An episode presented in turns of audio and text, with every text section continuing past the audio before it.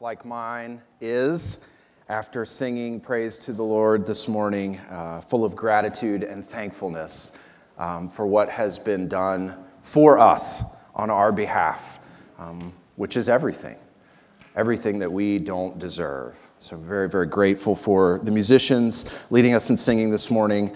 Um, that last song is just one of my favorites. Uh, the first time I heard that song, I just sat there in a puddle of tears, just crying. I love that song. So um, very, very, very helpful to our hearts to, to sing uh, praise to God this morning. Let me ask the Lord to help us as we get into His Word, that He will be exalted and that the Scriptures will be clear this morning and it will be helpful to you and then we'll dive in uh, to what we're going to talk about. All right, let's pray. Father, we understand we need you this morning. Holy Spirit, illuminate our hearts. We come in with so many burdens and cares and responsibilities. And Lord, we, we want to be concerned about those things. They're important things that we, we have in our lives. But this morning, we want to set aside a few minutes to turn our attention to this topic of hope, and specifically to the hope that we have in the resurrection of the Lord Jesus Christ. And so we pray that you would help us this morning. Enlighten our minds, open our hearts to your word, and may we be changed even as we sit here and listen during our time this morning. This is our desire and our prayer that we would be sculpted and shaped and formed to resemble the Lord Jesus Christ. And if someone is here and has never heard about the hope of, of eternal life that we have in you, may you use our time to open their eyes to the glory of the Lord Jesus Christ. We ask these things in his name and for his glory. Amen. I know some of you have read or have heard uh, of the book Unbroken. Um, they made it into a movie, a movie, a few years ago. But the book Unbroken tells the story of Louis Zamperini, who ran track. He was a, a track star in college and ended up going to the 1936 Olympics. And then, after he ran track in the Olympics, he fought in World War II. He was captured in the Pacific Ocean by the Japanese. He ended up in a prisoner of war camp and was tortured um, during the war in Japan.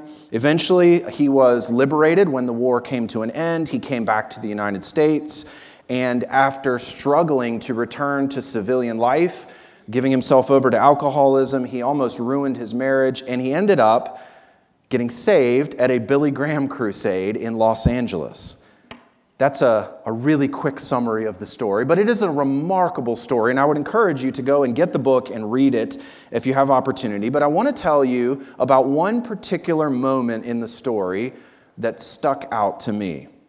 Louis was a pilot in the Pacific, and there were several uh, of his crewmates on the plane with him. They were flying one day, and their plane was shot down over the Pacific Ocean, really out in the middle of nowhere. He and a couple of his friends, two other guys, survived, and they found themselves floating on a raft in the Pacific Ocean with no rescue in sight, no food or very little food, and very little fresh water. Now, they ended up floating, I believe it was 40 some days, maybe even close to 50 days, and two of the men survived the ordeal, and one did not. And I want to read you a paragraph from the book that describes the difference in perspective between the two men who survived and the one man who didn't make it. Here's what it says Though all three men faced the same hardship, their differing perceptions of it appeared to be shaping their fates. Louis and Phil's hope displaced their fear and inspired them to work toward their survival and each success renewed their spiritual and emotional vigor. Mac, the other man, Mac's resignation seemed to paralyze him. And the less he participated in their efforts to survive, the more he slipped. Though he did the least, as the days passed, it was he who faded the most. Louis and Phil's optimism and Mac's hopelessness were becoming self fulfilling. And I think this scene from Unbroken provides a very perceptive and, in many ways, a perfect picture of what's happening in our world today. There are many, many people who are becoming increasingly like Mac. They've lost hope, they're paralyzed and resigned to whatever is going to happen. Circumstances have put them in a position where they oftentimes we'll see nothing worth living for, and they don't look forward to and anticipate anything in the future. And it, in many ways, it makes sense, right? I mean, we do live in a time when there are multiple challenges to having hope. And those challenges fight against us every day. It's like you wake up and they're immediately on top of you, creating a sense of sadness and of hopelessness in you. I mean, I could list many of them this morning. We've had a global pandemic. We have a new war in Ukraine, the threat of nuclear war through that conflict. We have constant political unrest, increasing polarization. Everybody hates everybody else. There's a string of bad news that strangles our joy, and we're constantly exposed to that bad news from all around the world. If you're on social media at all, there's the constant comparison that that brings to you. Oh, my life is not as good as hers is. It's all over the place. Recently, we have a rise in inflation that adds financial stress to day to day life. There's so many things that cause a sense of hopelessness and dread and fear about the future. A study came out just a few weeks ago that said in 2021, almost half of the teenagers in our country reported feeling persistent feelings of sadness and hopelessness 44%. Another survey said that psychologists and therapists are seeing such a rise in requests for counseling and for therapy that they are often overworked. It's like our society and our culture is on a treadmill of fear and impossible expectations and of bad news. And we're on this treadmill, and all of this is hitting us day after day, and it's like the speed of the treadmill only increases, and there's no way to get off of it. That's why many are feeling hopeless. And the feeling of hopelessness eventually becomes a self fulfilling prophecy. You just go further and further down the hole. All that being said, I'm glad you're here this morning. I really am. Because I want to speak into that this morning. Hope is not something that you have to live without. Regardless of the circumstances, regardless of what is happening in the world around us, regardless of the war, of social media, of financial stress, all of that, hope is not something that you have to live without. I would argue that, like Louis and Phil in that quote that I read, that hope is one of the most important qualities that you can cultivate. It will strengthen you as you get up every morning to face the difficulties of life in our crazy and broken world. So, this morning, I want to address that by asking two questions and answering those two questions, all right? The first question is this what is hope? Let's talk about hope a little bit, and let's talk about specifically what it is that we're talking about when we say the word hope. We're going to work toward an understanding of it so that you can begin to cultivate it and recognize it in your own life. And then, secondly, I want to ask the question how can we have real hope? What's necessary for you and I to cultivate genuine and true hope in these difficult times? Now, each of those questions is going to come with three answers, and that sounds like a lot of moving parts and pieces, but don't worry. I'm going to put it on the screen for you so you can follow along, and hopefully, we'll keep it nice and simple. All right? So, the first question What is hope? Three answers to this, and all of them are necessary to inform our understanding of this quality or this virtue this perspective that we have on life. The first one of these hope is always future oriented. I want to want to read you this passage from Romans chapter 8, verses 24 and 25, that speaks about the future perspective and orientation of hope. For in this hope, it's talking about the hope of our resurrected bodies, which we'll get to later, but in this hope, which is in the future, we were saved. Now, hope that is seen is not hope. For who hopes for what he sees? But if we hope for what we do not see, right? It's coming, it's in the future, we wait for it with patience. The future orientation of hope changes how we wait, how we live life in the present. You don't hope for what is already in front of you, what you've already seen, and you definitely don't hope for what is in the past. Hope has a future orientation and perspective.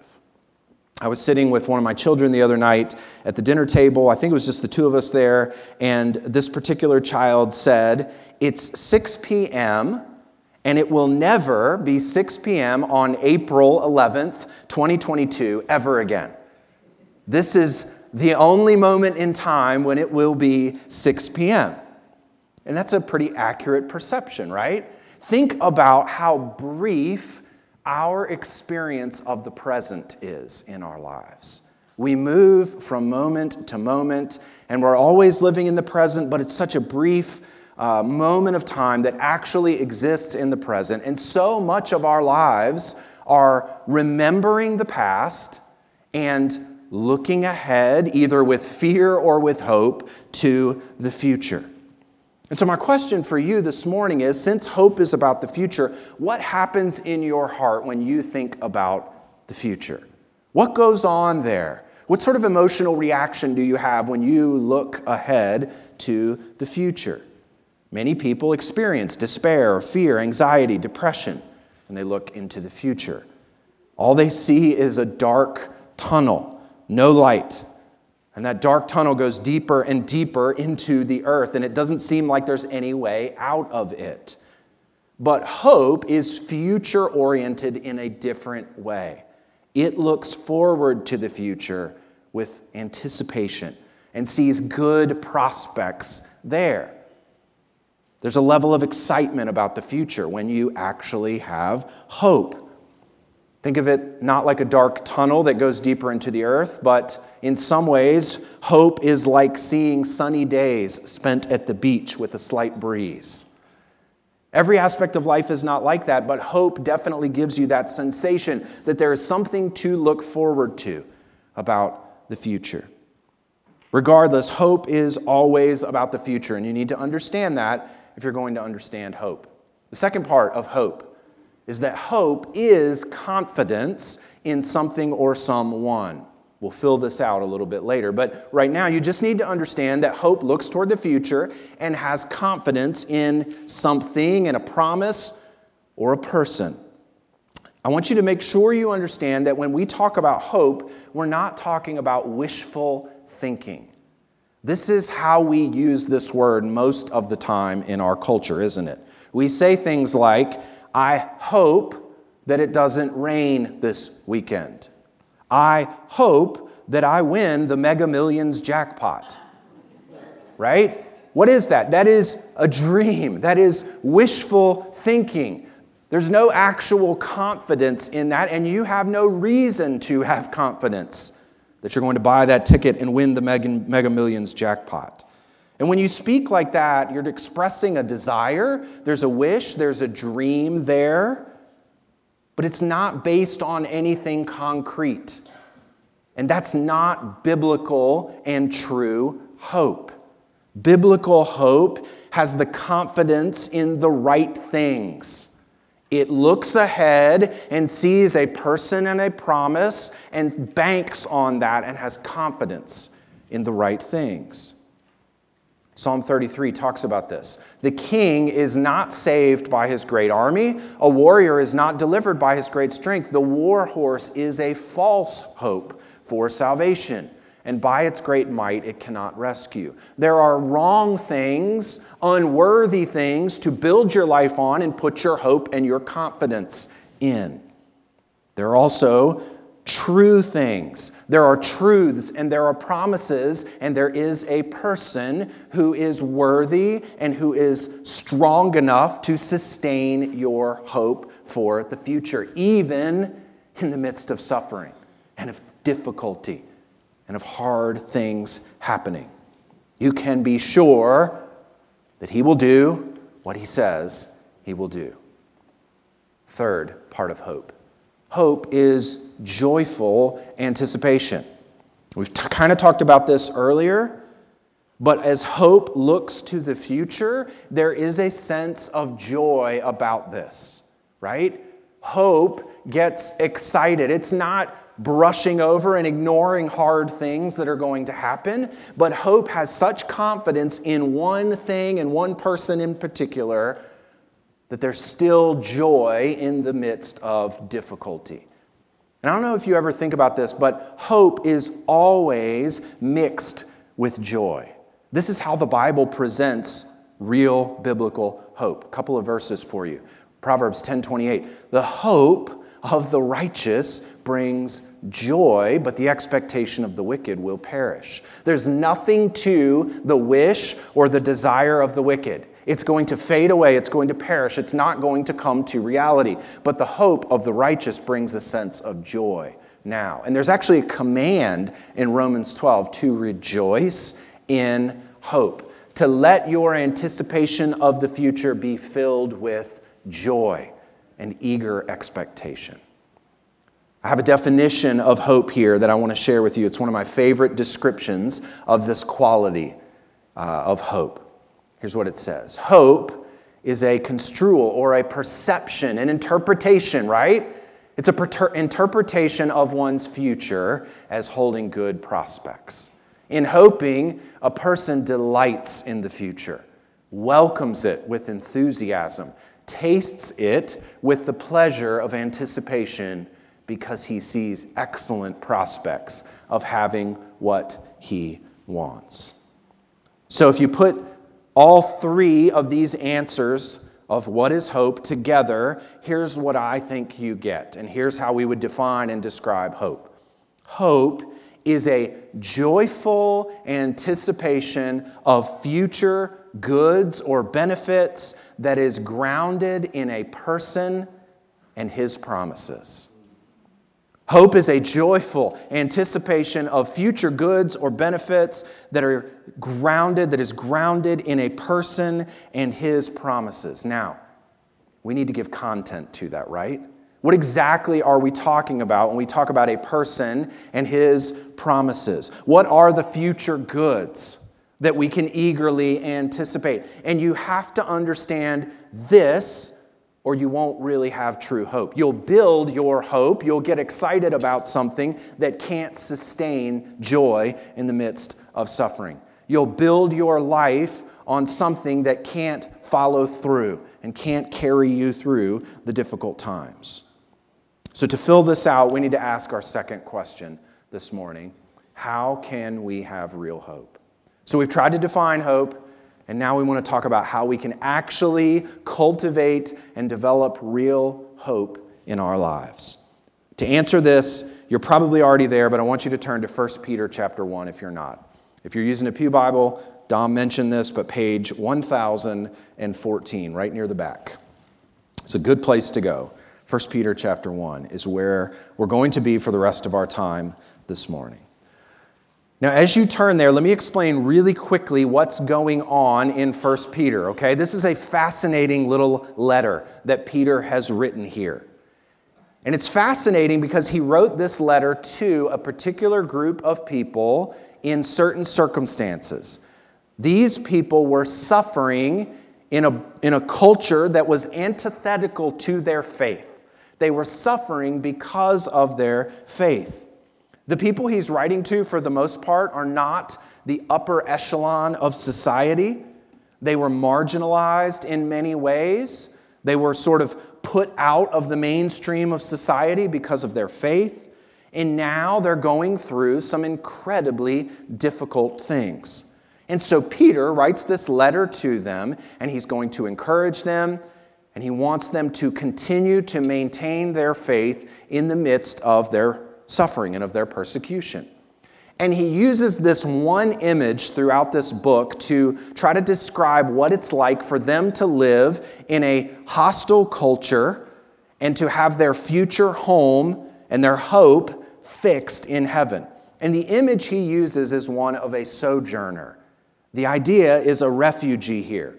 So, when you think of that word, a sojourner or a refugee, what you have is someone who is living in a foreign country for an extended period of time. It's not their homeland. They're there, they're living there, but they're not a citizen. They aren't completely comfortable with the cultural realities, probably not okay with some of the food options that are available. Things are very different. They feel somewhat out of place, but they're living as a sojourner in this foreign country. They're having to navigate the culture and the customs of this country while they hope and wait to return to their home country. That's the people that Peter's writing to here. And he's writing to them to live in that foreign country with hope and not to embrace despair. And you can see how easy it would be for them to live with a sense of hopelessness. They're not at home, they're not comfortable, they're being persecuted, they're suffering. It would be very easy for them to sort of slide into depression and anxiety and despair. But Peter writes to them and says, I want you to live as sojourners with genuine hope because of what's coming in your future, because you have good prospects coming your way. There are things that you can be excited about, even in the midst of your difficulties. And so he challenges them to place their hope in God, and he begins that in verse 3. So I want you to look there with me. With all of that in the background, here's how he starts this letter. Blessed, verse 3, be the God and Father of our Lord Jesus Christ. According to his great mercy, he has caused us to be born again to a living hope through the resurrection of Jesus Christ from the dead. Now, we'll continue in this text in a minute here, but this is where we're going to get our three answers to this question. How can we have real hope? All three of them are going to be found here in verses 3 and what follows. The first one of these is that hope, real hope, requires the new birth. It requires the new birth. You can see in verse 3, the, the verse I just read there, that living hope is the goal. Blessed be the God and Father of our Lord Jesus Christ. According to his great mercy, he has caused us to be born again to what or why? To a living hope. It's not a vain hope. It's not a, a wish or a dream that we were talking about earlier. It's not wishful thinking. It's a hope that is active in their lives. It's a hope that influences how they think and how they live and how they respond every single day. It gives them perspective, it gives them strength, each morning as they get up and face the difficulties of life. But here's the thing about this living hope it does not come naturally to us. None of us are born with this sort of living hope. To have a hope like this that shapes your life every day requires a complete change of who you are. And Peter describes that change as a new birth, as being born again, a fresh start. Look again at verse 3. According to his great mercy, he has caused us to be born again to a living hope. None of us are born into this world physically with the capacity to hope in God. He is the only one who true hope can rest on, but you and I are not born into this world with the capacity to trust Him and to hope in Him. Instead, we are born into this world spiritually inert, spiritually dead, unable to respond to God or to hope in Him. In fact, we are born with the capacity and only the capacity to rebel against Him and go our own way. We're born with the ability and the desire and the capacity to pursue sin and to plunge ourselves deeper into sin, which increases our despair and our fear and our anxiety. But to be born again is to receive new life, new desires.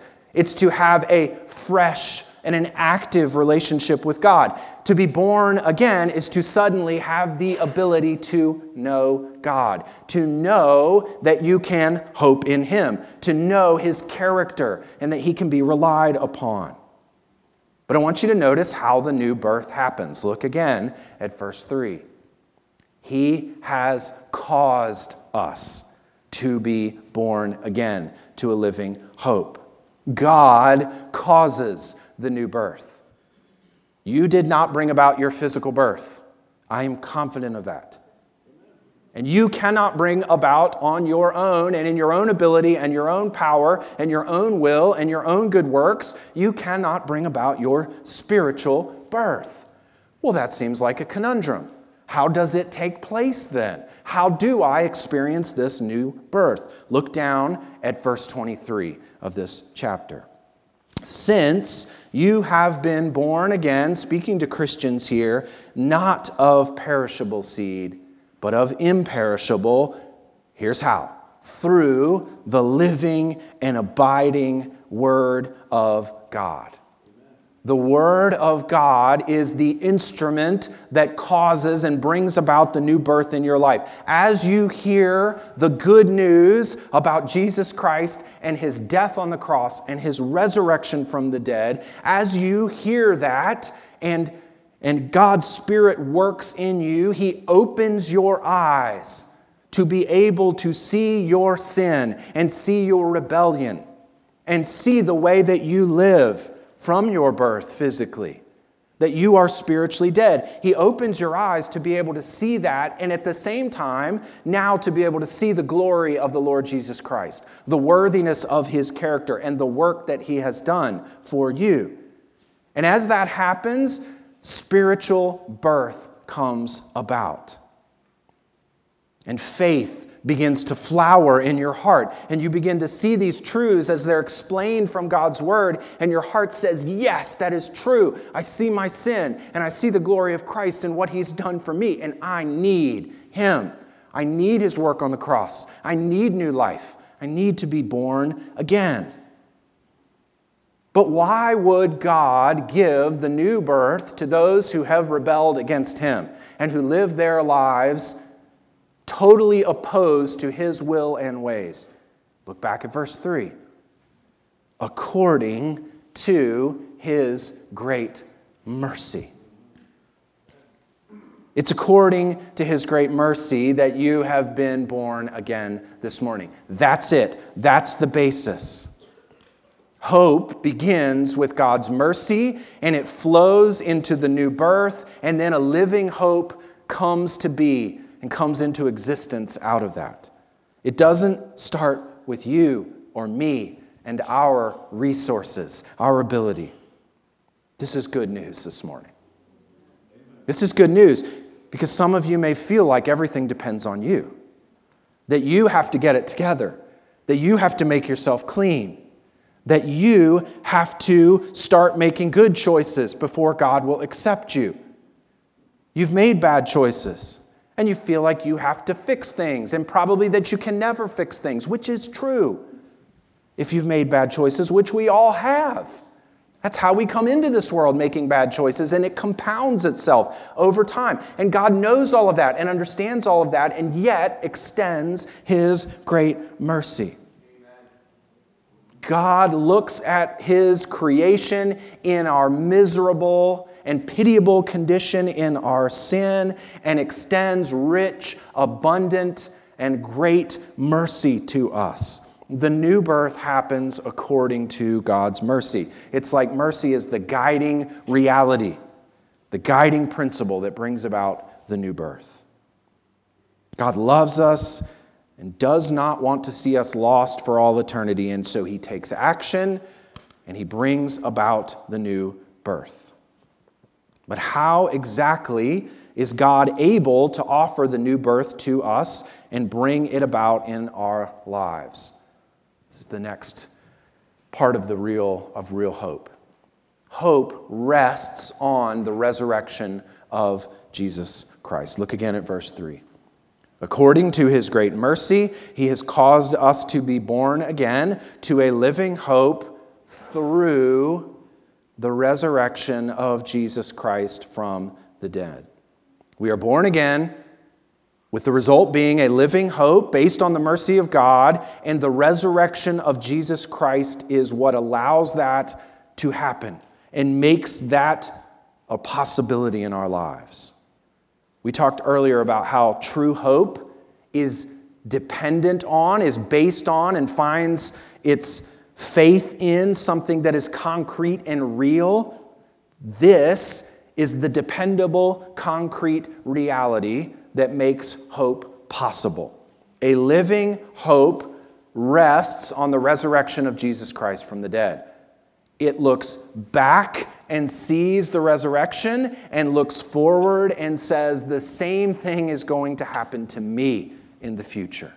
And I'm confident of that because it's already happened to the Lord Jesus Christ.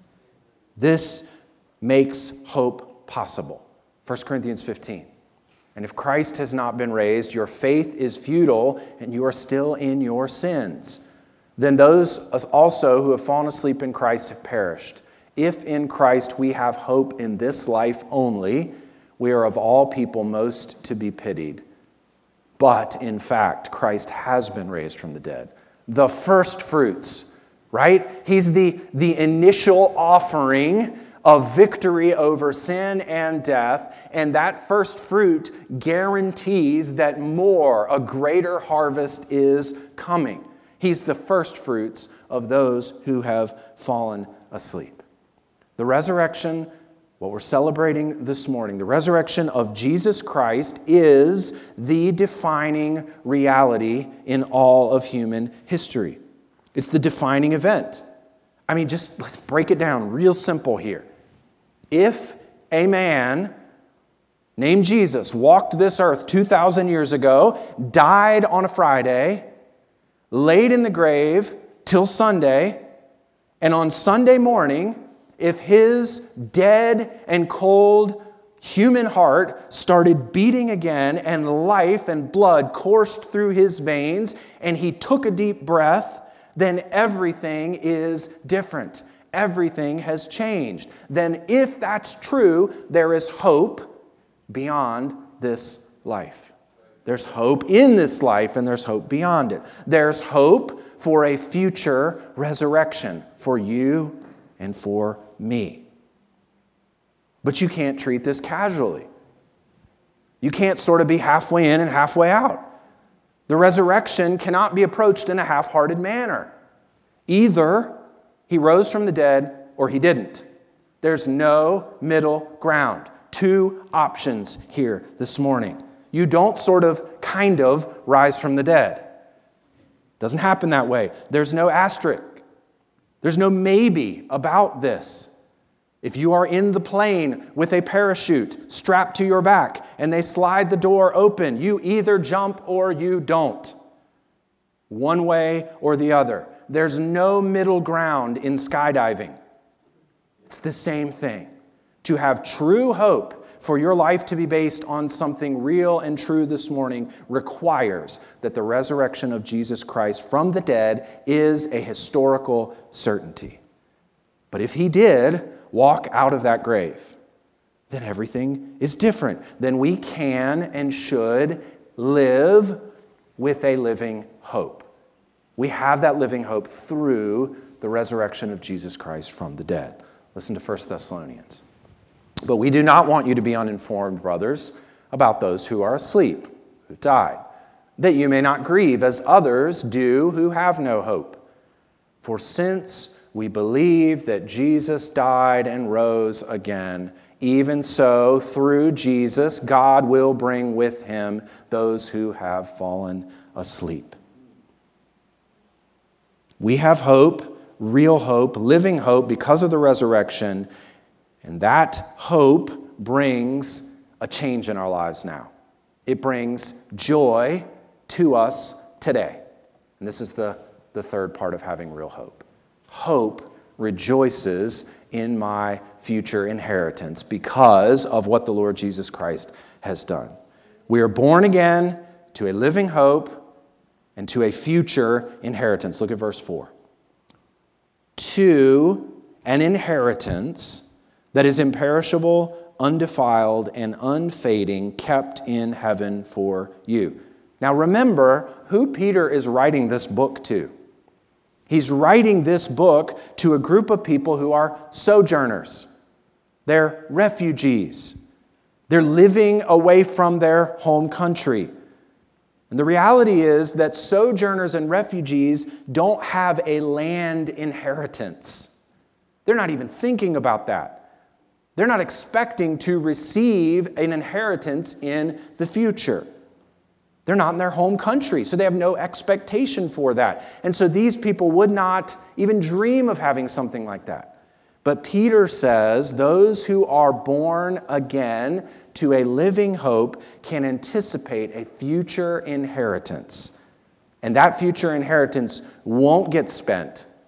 It won't get stolen. It will not be subject to the ups and downs of the stock market. It will be there. Look at the rest of verse 4 again. To an inheritance that is imperishable, undefiled, and unfading kept in heaven for you. Verse 5 Who, by God's power, are being guarded right now, guarded through faith for a salvation ready to be revealed in the last time. Our inheritance and hope is a future with God, enjoying His presence and delighting in all of the benefits of a relationship with Him. And that future hope gives us incredible durability in the midst of life's ups and downs and difficulties. Because that's exactly how Peter describes this in verses 6 through 9. Look there with me in this, so in the inheritance that we have, in the living hope that we have, in this, you rejoice. There's joy in this, but, but look, even in the midst of difficulty, joy comes. Look at verse 6 again. In this you rejoice, though now for a little while, if necessary, you have been grieved by various trials. You can rejoice even though you're grieved by various trials. That sounds significant. That sounds like a very difficult thing to have happened to you. But with the future hope and a future inheritance, you can rejoice even in that. Verse 7 so that the tested genuineness of your faith, more precious than gold that perishes, though it is tested by fire, may be found to result in praise and glory and honor at the revelation of Jesus Christ. Though you have not seen him, you love him. Though you do not see him now, or you do not now see him, you believe in him and rejoice with joy that is inexpressible and filled with glory, obtaining the outcome of your faith, the salvation of your souls. Hope matters a lot in our lives. Today, whether you have it or not this week, hope is significant. We saw it at the beginning with Louis and with Phil. It made all the difference. They looked toward the future and they had hope. They anticipated, they had optimism. It made a difference in their lives, and we've, we've seen the difference that it can make in Scripture this morning. But it has to be true hope. It can't be wishful thinking, and it has to be founded and based on the right and true things. It's based in the resurrection of Jesus Christ. And it's, it's a hope that joyfully anticipates the goodness that God will bring in the future. And that hope will reorient and reshape your life today. So, what do you do this morning if you are living without this sort of living hope? What if your daily experience is much more defined by despair and frustration and fear? What do you do this morning to cultivate living hope? The answer is the same whether you are born again or not. Acknowledge your lack of hope to God and ask for His mercy and grace to give you life through His Word, whether new life for the first time or a renewed experience of Him through His Word. Read the Gospel of John. We're going through that on Sunday mornings here. Discover who Jesus is and submit to His gospel. Submit your life to the truth of who He is and what He has done. He's the one who offers a living hope through His resurrection from the dead.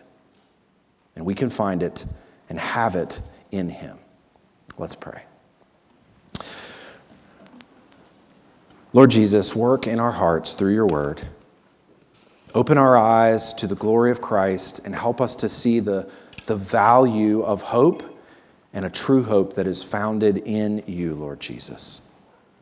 We thank you for all you've done for us. We thank you for the great mercy that we have experienced. Use this passage in our lives and in our hearts now. It's in Christ's name we pray.